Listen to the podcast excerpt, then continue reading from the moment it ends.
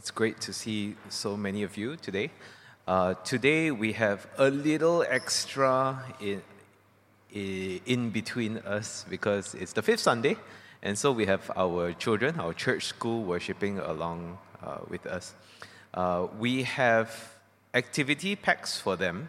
So, kids or any of the, the koko jeje around you, if any of the children don't have activity packs and you need one, please just raise your hand. Uh, then the teachers can pass to you, okay? Okay, come, let's pray.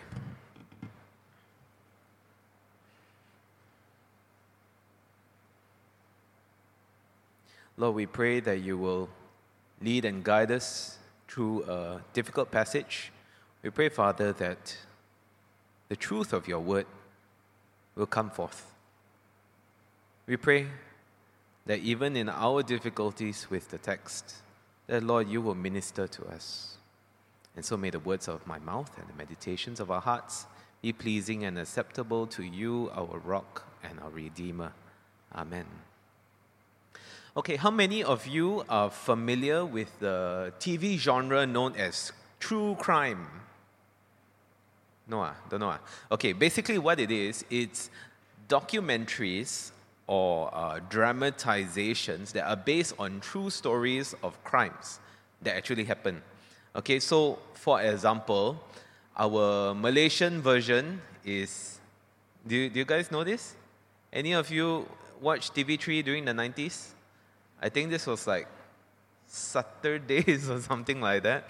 Uh, it's called Kisah Benar. Um, and so they, they would show uh, true cases based on true stories, and then they will like reenact. They'll get actors to come in, and then they'll, oh, this is what happened. And then I remember I was just a kid when this was airing, but some episodes were very, uh, how to say, traumatizing. so I remember being traumatized uh, by some of these episodes, lah. Uh, but anyway, that's uh, this this is a genre known as true crime. Uh, there's a YouTube channel that I follow uh, that covers true crime cases, uh, but it has a very chill vibe, okay, because this guy, he, he surrounds his case, uh, the presentations of the, his cases with a coffee house theme. Okay, so even though the cases are very disturbing, right, and they are, you know, stressful to, to listen to and follow, but the coffee house theme, the, the atmosphere is calming and disarming, so it's sort of like you know, complements each other. But in many of the cases that he covers, they are often crimes of passion, uh, crimes of opportunity.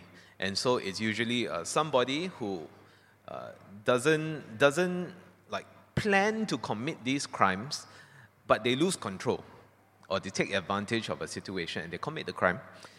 And these cases are uh, usually presented to, to include what happens not just what is the crime, but also what happened to the perpetrators. You know, whether they were caught, whether they were convicted, whether they were sentenced.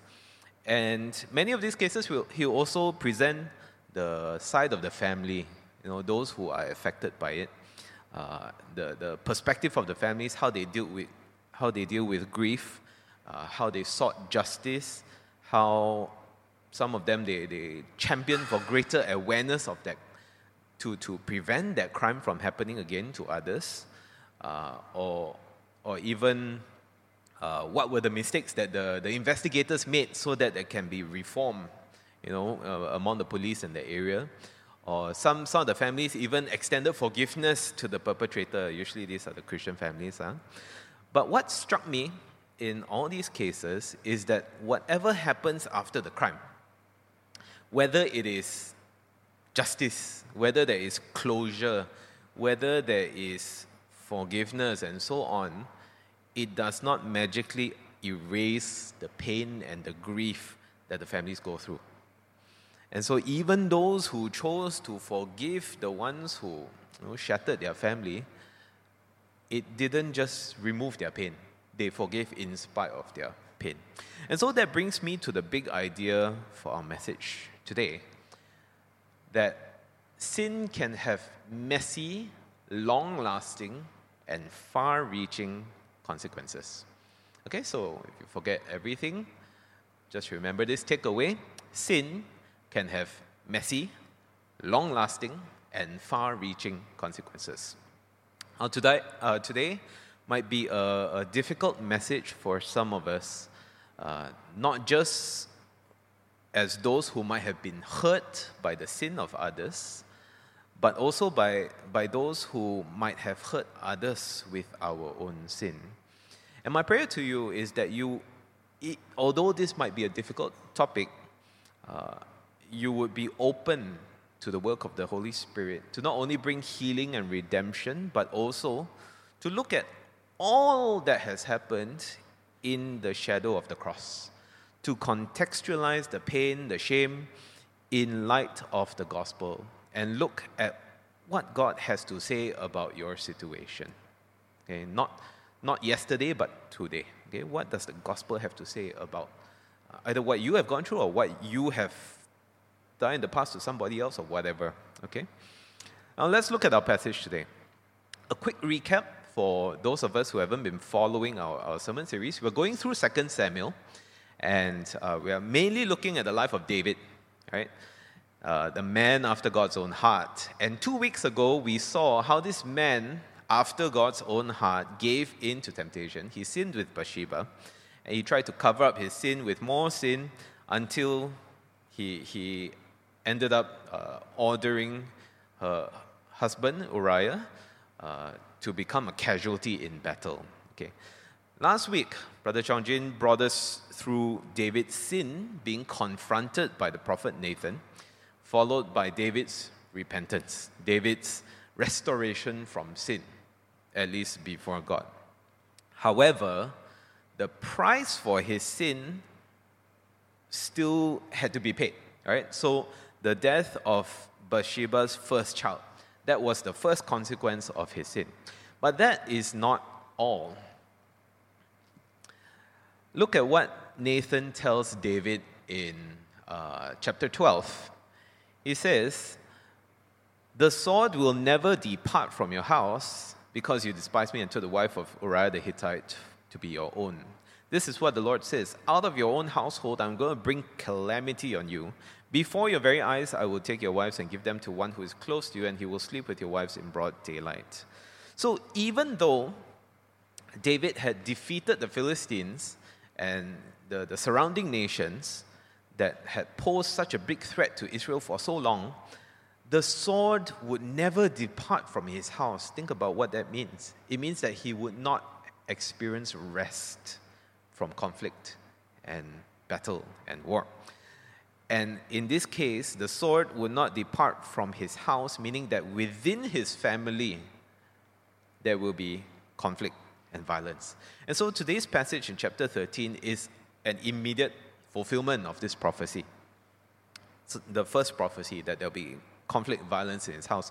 The second prophecy about the one who is close to him, sleeping with his wives in broad daylight. This is fulfilled later in chapter 16 by Absalom, his own son.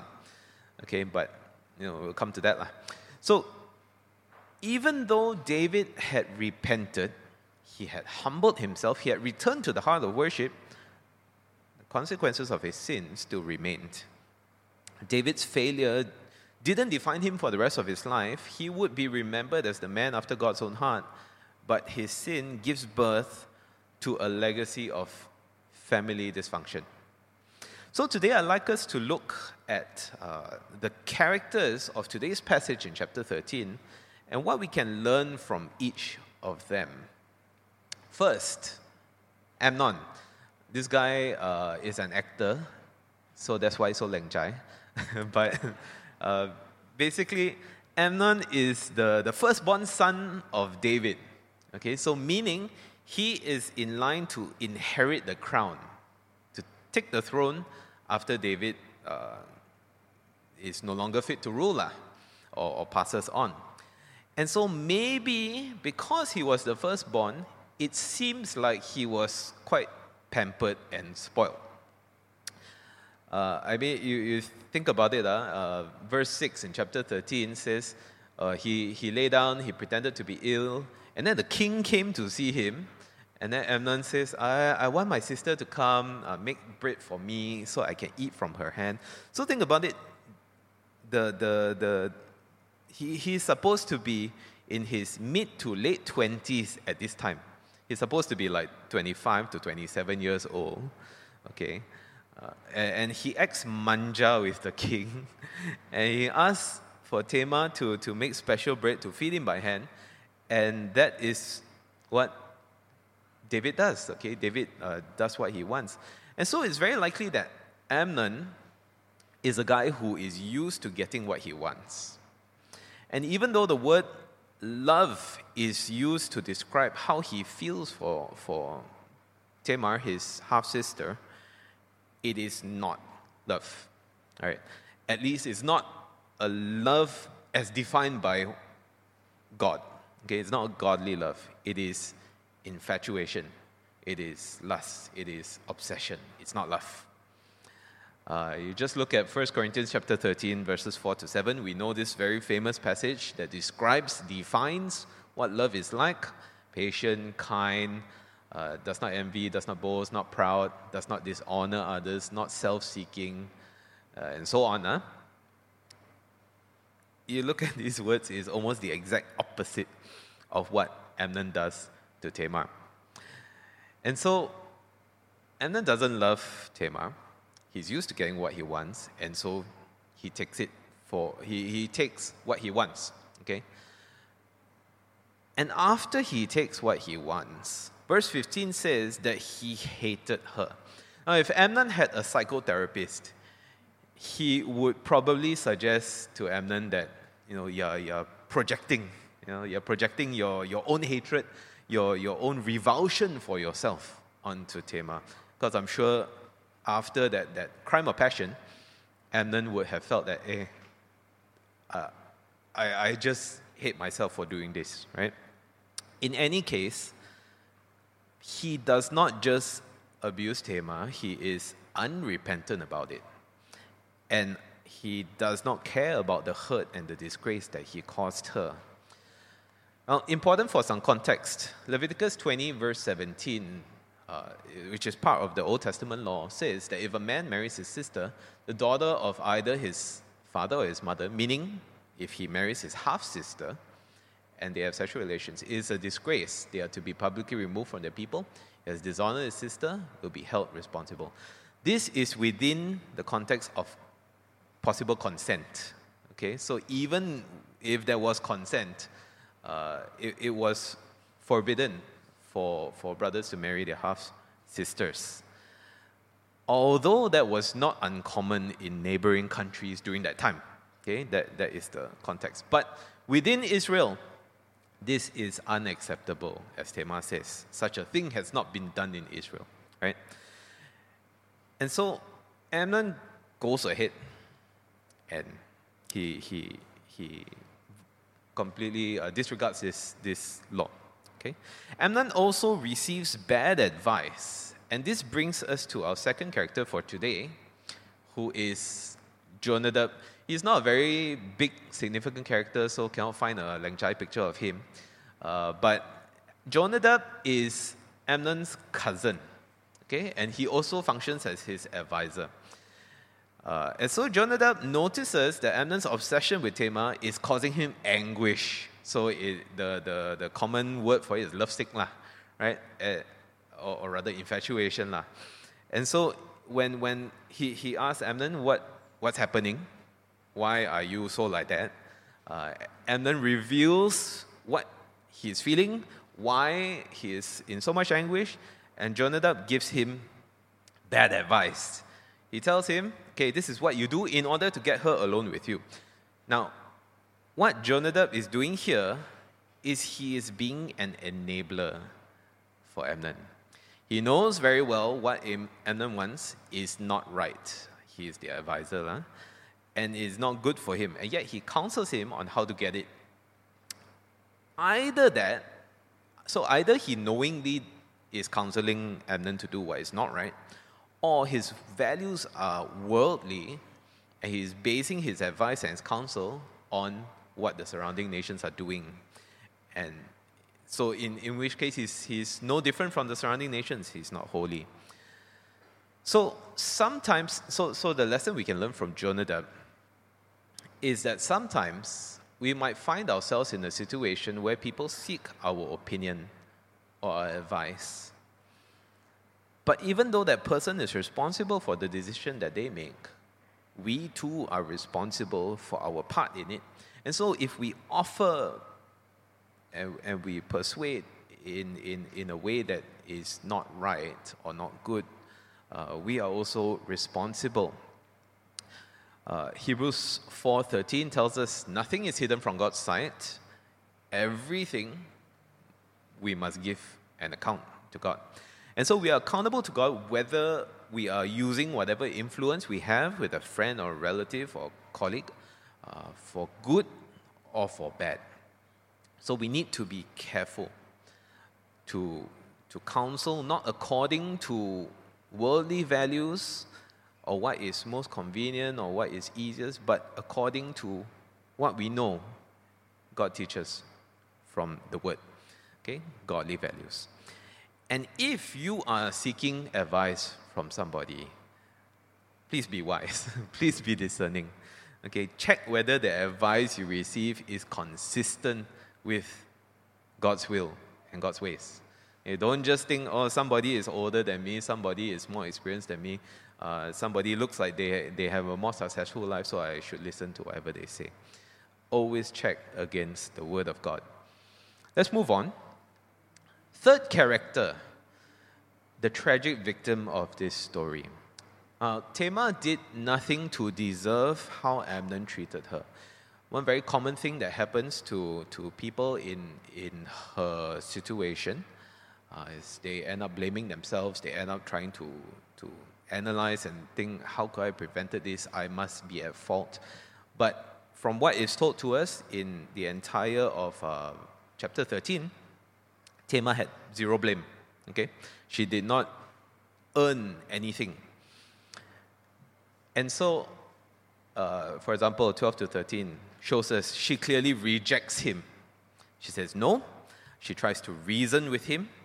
Uh, she, she highlights the disgrace it would bring on her. She highlights the disgrace it would bring on him, that he would be one of the wicked fools in Israel. Uh, and also, in, in a desperate attempt to dissuade him, she even suggests that he speaks to the king to approve of their marriage, which may have happened because of the surrounding nations, however, but you know, probably not lah. But she was desperate. So even though Amnon's, uh, Amnon's abuse of Tamar is horrible on its own, it had even greater implications for Tamar within that context, that time, that place, that culture unmarried daughters of that time and culture, they would remain in their father's homes, separated from men uh, until they married to maintain their purity. And if they were unmarried and they were found to have relations with a man, then that man was compelled to marry her because he had defiled her. Okay, so th- this is with consent. Huh? Uh, and so this is why she says that, that sending her away because after Amnon, uh, he, he, he hated her. He said, Go, go away, uh, get out of my sight. Uh, she says, sending her away would be a greater wrong because Amnon was refusing to take responsibility for what he had done. And so this left her with even greater shame and dishonor within her culture. So Tamar is distraught. Uh, her full brother, Absalom, sees her. He knows what has happened because she tore the rope uh, that she was wearing. They identified her as a daughter who had not been with any man. And so Absalom is her koko, and he says, you know, it's okay. He comforts her. It seems like he tells her to keep quiet about it, not to, you know, try and pretend nothing happened, uh, but to protect her from the disgrace and stigma of what happened. Okay, so not for us to emulate. Okay, something like this happens, it should uh, not just be silenced. But Tamar is a victim of the sin of another. Now, earlier when we looked at Amnon, some of us may identify with him, and in, which case uh, we look to God, we look to Jesus for forgiveness, right? And redemption. Uh, we, we own up to whatever we may have done and uh, we, we pay the consequences of our sin. But some of us may have experienced these hurts and pains caused by others. And so it might be, like this passage, physical abuse, it might be emotional abuse, it might be a betrayal by a friend or a, a loved one. And I'm sure many of us have experienced hurts in some way from, from others. Uh. And it is important that if we have experienced these hurts and pains caused by the sins of others, that we ask for God's healing from these wounds. It may have happened long ago, we may think it's nothing now, but uh, it's important that we still ask God for healing because sometimes these wounds can be so deep that they affect all areas of our lives and we are not aware of it, especially uh, beyond the physical injury, uh, our minds, our emotions, our sense of security, our sense of self worth, our confidence, all these things can be greatly affected by trauma and grief. But God promises that He can bring healing. Perhaps quickly for some, some may take longer. Sometimes He heals not even in the way that we expect, in the way that we ask for. But He is the only one who can promise healing in the way that we need. So we need to look to Him for relief, comfort, peace, restoration. You might say, yeah, very easy for you to, to uh, talk about healing, ask for healing, but you don't know what I've gone through. You don't understand. And you are right. I, I probably don't understand. But I know Jesus does. Jesus was betrayed. He was abandoned by those closest to him. He was severely abused by those in authority, not just mental, emotional, physical, uh, abuse. He died a torturous death. And all of that was unjust. He didn't do anything to deserve it, right? Completely unfair for him to go through all that. But he did. So if you're feeling alone in your pain, at the very least, know that Jesus can identify with you. So Go and pour out your pain to him. He understands perfectly. Let's move on to our next character Absalom. Again, Leng Chai. Uh, Absalom is Tamar's older brother. Uh, and according to, to uh, biblical scholars, in the culture of that day, whenever the father has multiple wives, so like David, uh, he had multiple wives, uh, the girls of the family would come under the protection, the care, and protection of the brother who is related by blood. Okay, so in, in this case, Tamar is not uh, the, the primary responsibility of protecting and caring and, and uh, guarding her honor and all that is not the father uh, in that culture, but it is the brother. Okay, the, the brother who is by the same mother. Okay? And so Tamar's violation directly affected Absalom because he was responsible for her and her honor in that culture. But Absalom kept quiet. He didn't say anything. He nursed a hatred for Absalom, uh, for Amnon, sorry. And so he is, Absalom is, is a, a picture of somebody who swallows their, their anger and just doesn't deal with it, doesn't, doesn't face it at that point, he, okay, I keep this as a, as a secret hatred. And he would bide his time before hatching a plan to have Amnon killed two years later. Now, this is clearly an act of vengeance.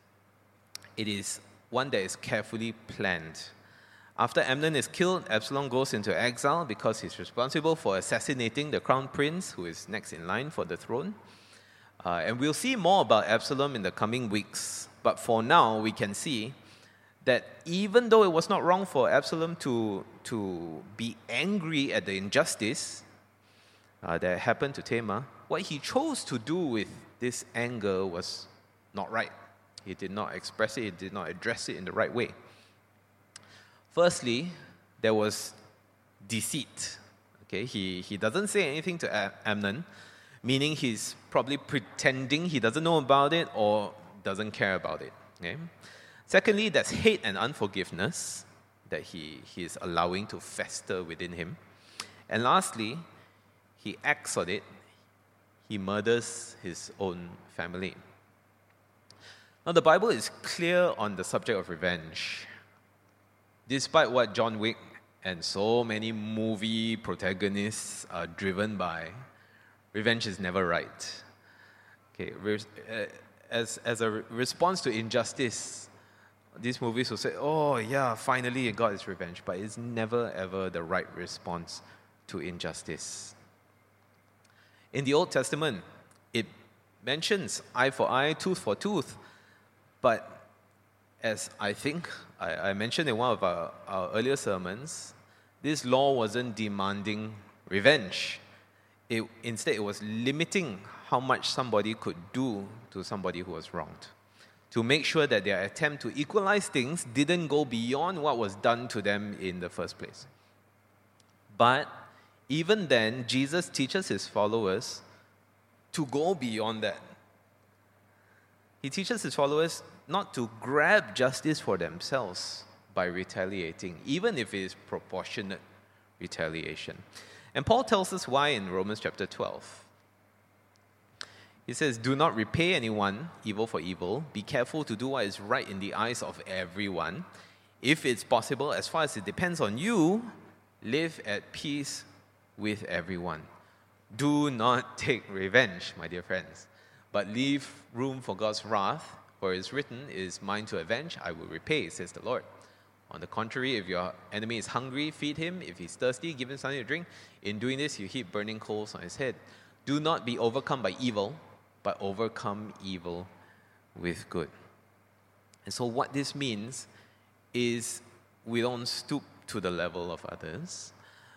We trust the Lord of justice to do justice. And he will do justice. He, he, he cannot not do justice. That is his character. That is who he is.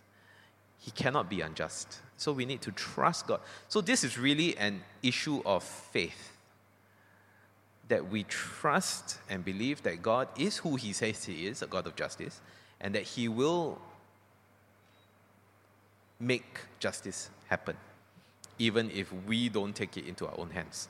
And so, does this mean that we wait for an we, we wait with expectation and we look forward.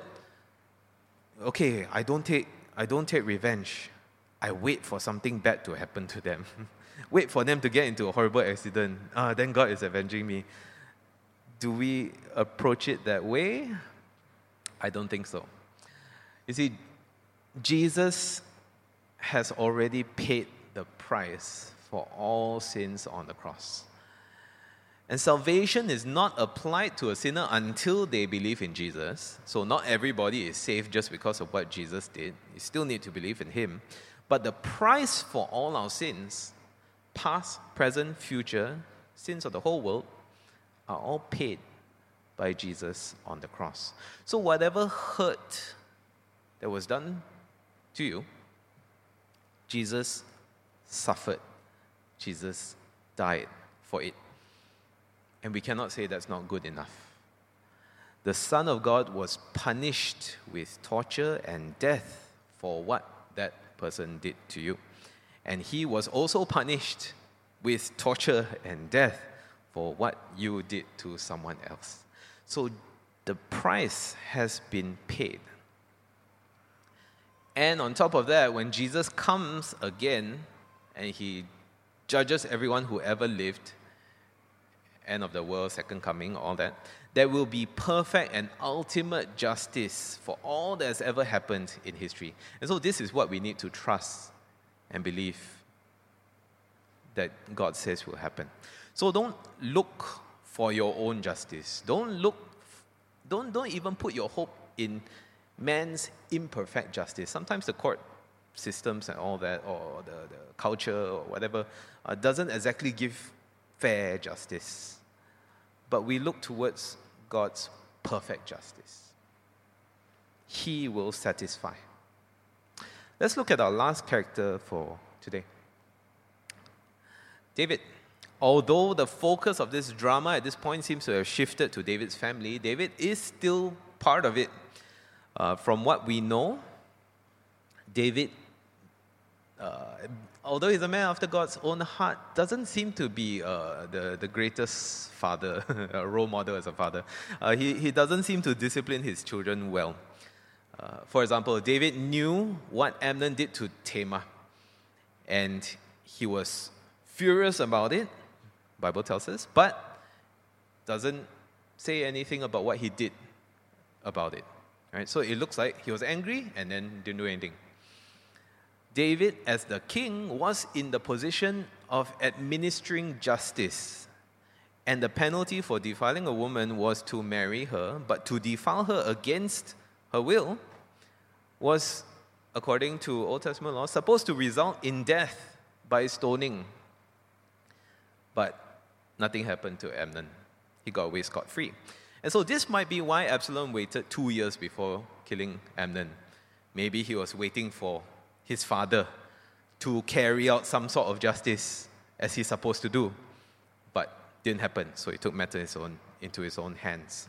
So even though David was a man after God's own heart, he was not without his flaws, not just the Bathsheba incident, but even in how he handles his family. His family is messy, it's chaotic, uh, even before his, his thing with Bathsheba, it began with his taking of many wives, which goes strictly against Old Testament law. And so it is in this sort of home environment that his children are raised, this sort of example that they have, uh, that they grow up. And I wonder if Amnon's behavior wasn't a reflection of David's choices and actions. When Amnon, because he, as, as he grew up, he would have seen uh, David taking many wives and also uh, taking Bathsheba. Maybe he didn't know the details, but uh, may, maybe he heard about it from those who were present or whatever. Lah. But uh, he, he, he would have observed David taking, uh, maybe even a wife he was not supposed to have. And so, for parents in our midst, our actions, our decisions, especially the, the sinful ones, they tend to impact our children. I remember when I was in Form 3, uh, my teacher chewed me out in front of the whole class for, I think, 20 minutes, half an hour, 45 minutes, very long just totally singled me out, asked me to stand, and then just non-stop chewed me out for something that I, I wrote in my history paper. A few things that I wrote in my history paper. And I remember, as I'm listening, you know, when teachers go, you were like, oh no. I didn't start crying, lah, uh, form three already. But I was thinking, firstly, I know I'm in trouble, but secondly, I don't know what I did wrong. I'm very confused. Okay? Uh, I didn't know what, what did I write that, was, that, that deserved this sort of uh, thing. But as the scolding went on and on, eventually I discovered that a whole bunch of what I wrote was incredibly racist. Uh, and I didn't think there was anything wrong with it. Can you guess why? Uh, I was just writing what I had heard uh, adults around me say as I was growing up, uh, adults in my home as well. And I had no clue that what I had learned was the wrong thing until this, this uh, super long lecture. Lah. You may have heard of the term generational sin. Now, the Bible is clear that there is no penalty. Uh, the, the penalty for our sins is not our children's to bear. Okay, it's ours alone to bear. So we're all individually responsible for our own sins. So there's no, uh, you know, generational curse that oh the, the that person uh, because I sin today, so my children uh, no choice they are going to be cursed for it. No, we are responsible for our own actions and our own decisions. But sometimes the sinful patterns in our lives that our children observe in our homes means they pick it up, they emulate our bad habits, sometimes without even knowing that they're wrong, like me, right? And so we need to be careful about how we influence our children in not just the visible areas of our lives, but all areas of our lives. Perhaps David set a great example for his children in his public worship life. Okay, he danced before the Lord and he brought the ark back into Jerusalem and everything. But it doesn't seem like he set a very good example when it came to the home and the family. And so our behaviors and attitudes can greatly influence others, especially our own children. And whether we choose to set a godly or a sinful example will determine whether we are seen to be an inspiration to emulate or we are seen as a warning to avoid being like that. So, in conclusion, I'd like you to know that sin can have messy, long lasting, and far reaching consequences. And so we need to be careful that we don't play around with sin. Uh, we, need to be careful with all kinds of sin. Even if God promises forgiveness, uh, we, we thank Him for that. Okay, it doesn't condemn us. But we won't always be able to undo the messes that we make. So, especially those of us who are younger here, uh, you have more runway ahead of you in life. Be careful. Eh, sin can have messy, long lasting, and far reaching consequences. I'd like you to be a godly example to others in all areas of your life, especially at home. Would you serve as an inspiration rather than a warning? And do offer godly counsel, leave justice to the Lord, trust Him to understand and heal your wounds. Would you find hope for complete justice and complete healing at the cross.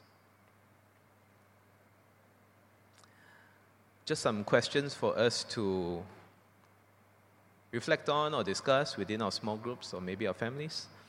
Uh, first question being very careful not to identify, sorry, in grammar, being very careful not to identify anyone if you are in a group, so don't go and name names or, or give all the details that will single out, oh, it was this person. What sort of consequences of sin have you witnessed despite forgiveness and repentance? Okay, so don't turn this into a people bashing session, huh? okay? Uh, but generally, what sort of consequences of sin have you witnessed despite forgiveness and repentance? Second question think about your life at work, church, home, and so on. How can you be more of an inspiration for others instead of a warning? By the example that you set? And thirdly, are there any hurts within you that you need God's healing for? And would you take the time to ask Him for it? Okay, I leave these questions with you. Let's pray.